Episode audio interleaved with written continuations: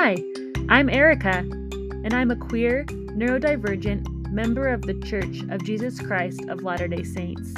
I'm on a mission to spread empathy and create inclusion and understanding. I'm so glad you're here.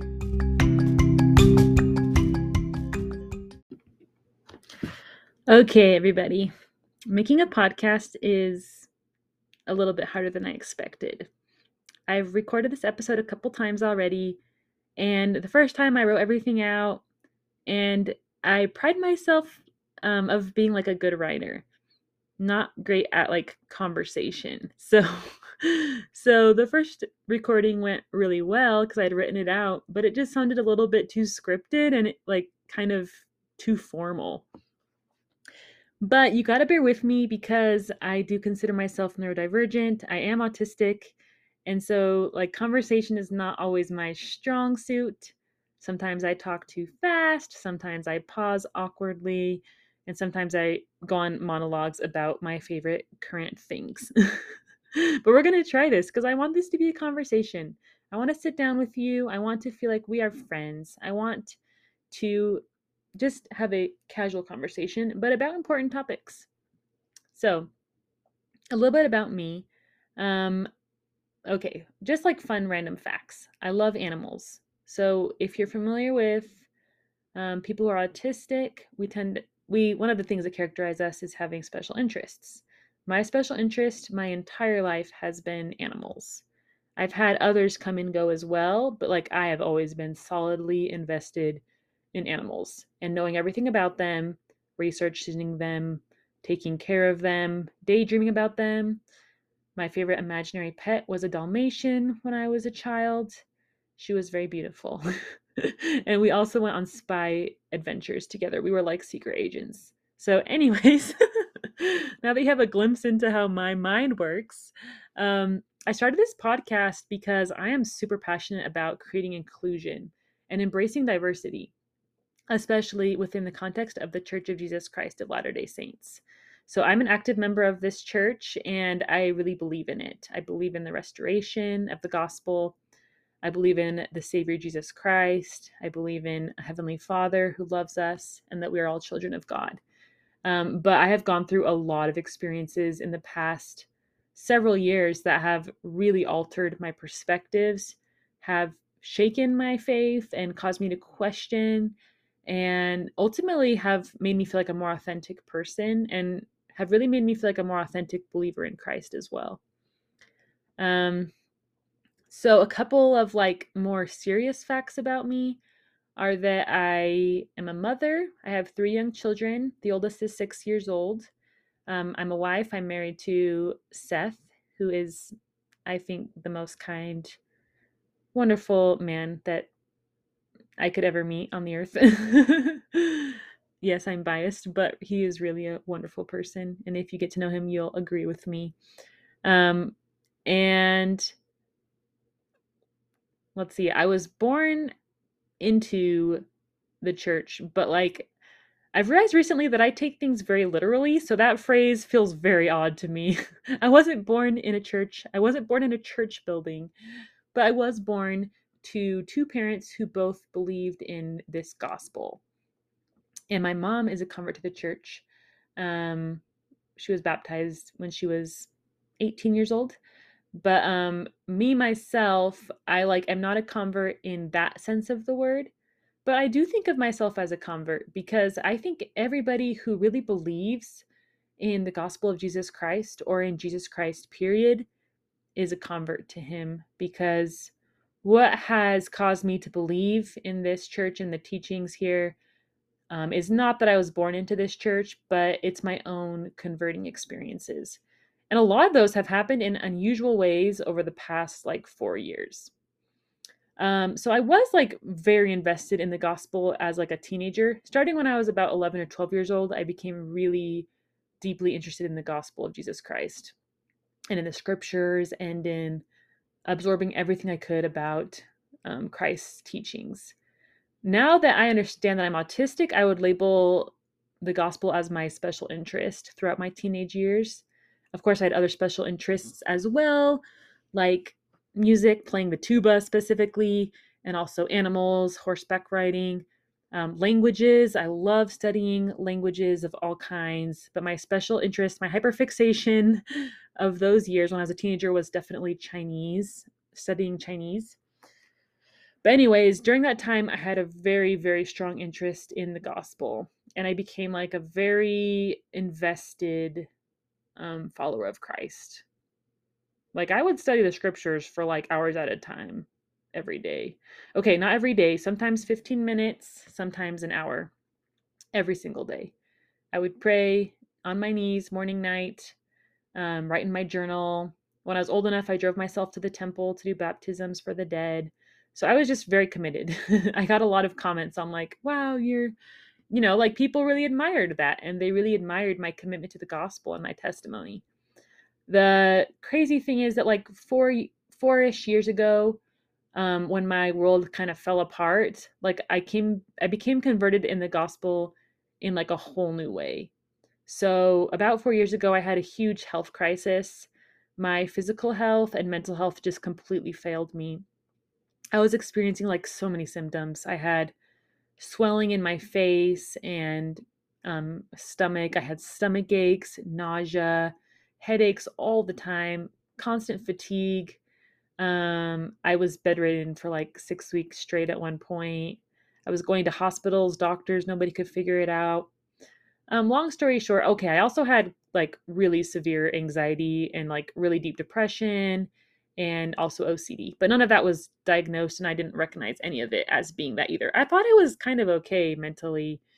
I knew that uh, this is sad to say, and but maybe some people will understand is that when you are like used to being severely anxious, you just don't see it as being unusual or a problem. It just feels like regular life, and you assume that other people experience the same thing. I also wasn't able to identify my depression at the time, but now looking back, I can see that I was like deeply depressed. Um, a long story short, like my journey included recognizing the anxiety and taking medication, um, making huge changes in my lifestyle and my diet, and eliminating a lot of different foods from my diet that my body was reacting to. It also involved um, going on from getting treated for anxiety to then start recognizing the OCD and get diagnosed with OCD, which answered so many of my questions that I had from like from when I was a very young child of like recognizing like I feel different. Something different is different about me. And so getting diagnosed with OCD was like very eye-opening for me and made made a lot of things make a lot of sense. I went through several rounds of intense intensive treatment for OCD. The kind of like gold standard for treating OCD is called ERP or exposure and response prevention therapy and it based on research it really works and it can like have great outcomes for someone with OCD and it did for me it had great outcomes for me during that time of navigating OCD, I was dealing with like a lot of um, same sex attraction, and that was extremely triggering for me. It would send me into OCD spirals.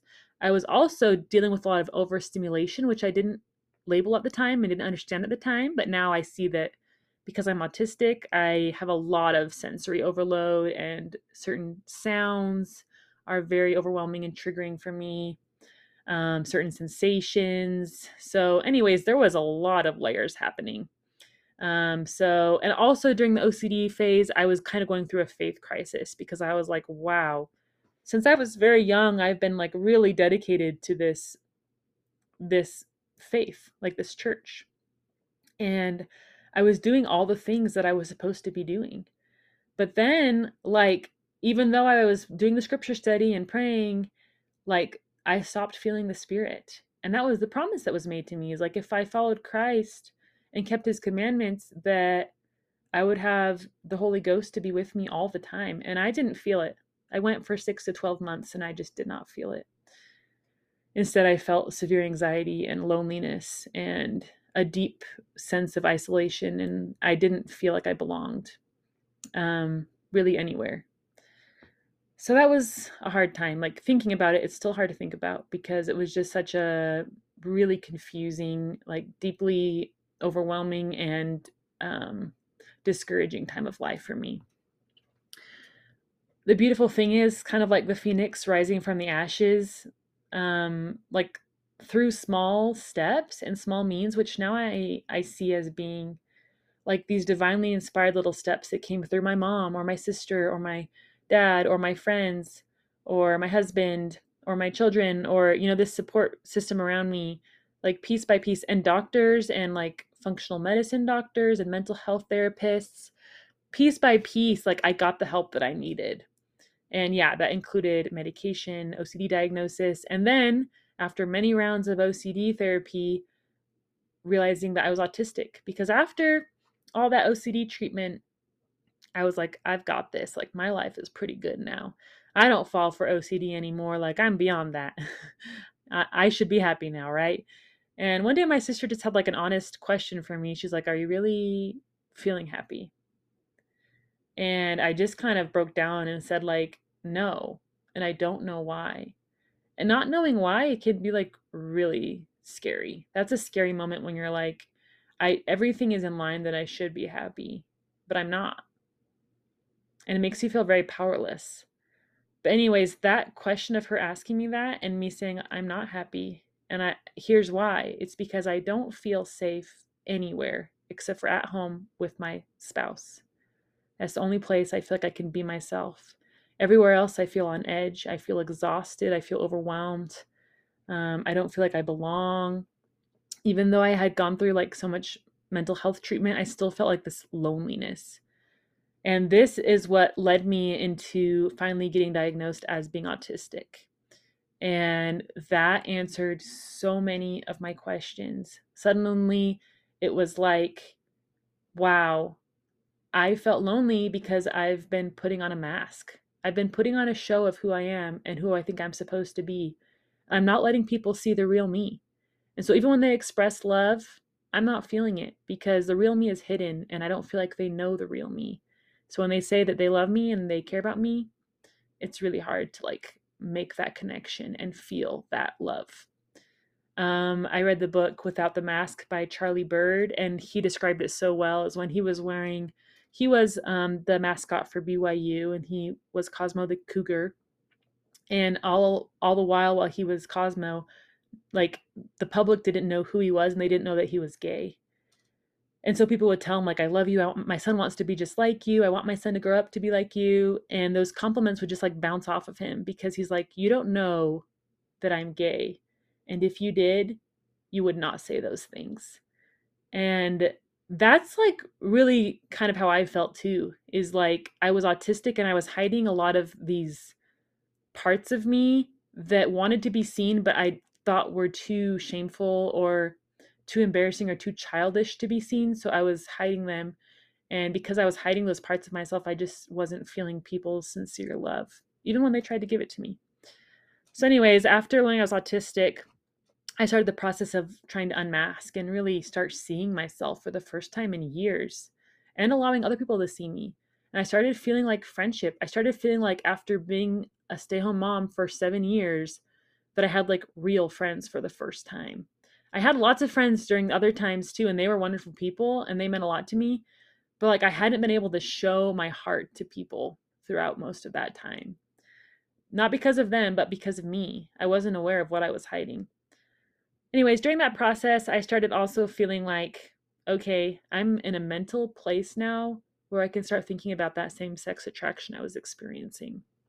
It was causing me so much anxiety and OCD spiraling the thing is, OCD is so tricky. So a lot of people, um, whether they're straight or gay or bi or whatever, OCD will make you question anything that's important to you. So for some people, that means that they start questioning their own sexual orientation. And that's kind of what I thought was happening with me is like, okay, this is just attacking this because like my marriage is important to me and it's trying to trick me into thinking that I'm maybe not straight, whatever. I didn't know at the time. All I knew was I was extremely anxious and bothered by it. But after working through all of that, I was able to like experience those feelings without all the shame and OCD stuff attached. And I realized, okay, the same sex attraction has been real all along. And my interest in like gay couples has been real. And my, my, you know, interest towards um, lesbian couples has been real. But now I'm in a place where I can say, like, that's okay. Those are just feelings. They're not to like ruin my life. Because the thing is, with OCD, one thing leads to another your your thoughts just spiral out of control. There's no disconnect between like a thought and like your actions. It's like, okay, if I think this, it's to happen. But now I was in a place where I could say, okay, I'm allowed to think, have thoughts and feelings, and to accept them and to sit with them and recognize them. And from there, decide what to do and to act according to my own personal values. And I love my marriage. I love my family. I love my faith. And so for me, there was suddenly this place of safety of like, I'm allowed to recognize and acknowledge my same sex attraction. And I'm also allowed to choose to continue to honor things that are important to me, like my marriage and my faith. And before, with my OCD mindset, um, where everything was very black and white, that's very common for OCD, people who struggle with OCD. I just couldn't imagine there being anything between, like no gray area. Um, it was like black or white. And now I had this new perspective after going through all that therapy of seeing that those things could coexist. I could be a human who experienced attractions that were out of my control, who experienced thoughts and feelings that were out of my control. I wasn't choosing them. They were just coming to me. And I could I could observe them and be curious about them. And then I could choose to act in the way that I wanted to act. And that was life altering for me. That taught me so much about faith in the Savior Jesus Christ. That space between experiencing humanness experiencing messy feelings and emotions and confusing experiences or or doubts or fears and allowing those to exist and then choosing to act in faith and trust trust in the lord and trust in yourself. Like that's a really beautiful place to be i think. So anyways here i am. I'm navigating um, being a member of the church being autistic and trying to be more open about that and allow myself to unmask I'm trying to also be more open about my orientation that um, it's not something shameful that I have to hide because it doesn't define who I am. It's just a part of my human my human experience. By accepting a label as queer or as gay, I accept that this is part of my human experience and that it allows me to connect with people more meaningfully because vulnerability creates space for connection it creates space for me to come to the Savior wholeheartedly and to see, to allow Him to see me as I am. He already knows that me as I am. But when I can see myself as I am and bring myself to Him, beautiful things happen. Miracles happen in that space for me. So here I am creating this podcast, taking a step into the unknown, just like I learned in my OCD therapy. Embrace uncertainty and step into that fear. I'm stepping into an unknown space right now, and I'm so glad you're here with me. This is a step of faith for me, and I hope that in this podcast we learn about empathy. We explore new perspectives, we hear different people's stories. I'll share more more depth, more in-depth accounts of my experiences. And let's just create a space here where we learn together, we feel together, and ultimately I hope that this cre- helps us create more safe spaces because I don't I'm not a believer that everybody needs to believe what I believe. I don't think that everyone needs to agree with me. I don't think that everybody needs to be a member of the church I'm a part of. No, I don't believe that. But what I believe is that anybody who wants to be a part of this church should feel welcome. Because if we truly believe that everyone is a child of God and that the Savior loves all of us and that our worth is unchanging, then I think everybody who steps into the doors of a church building should feel that way. They should feel a complete acceptance of, we're so glad you're here. That's how I feel right now. I am so glad you're here. Welcome to this podcast.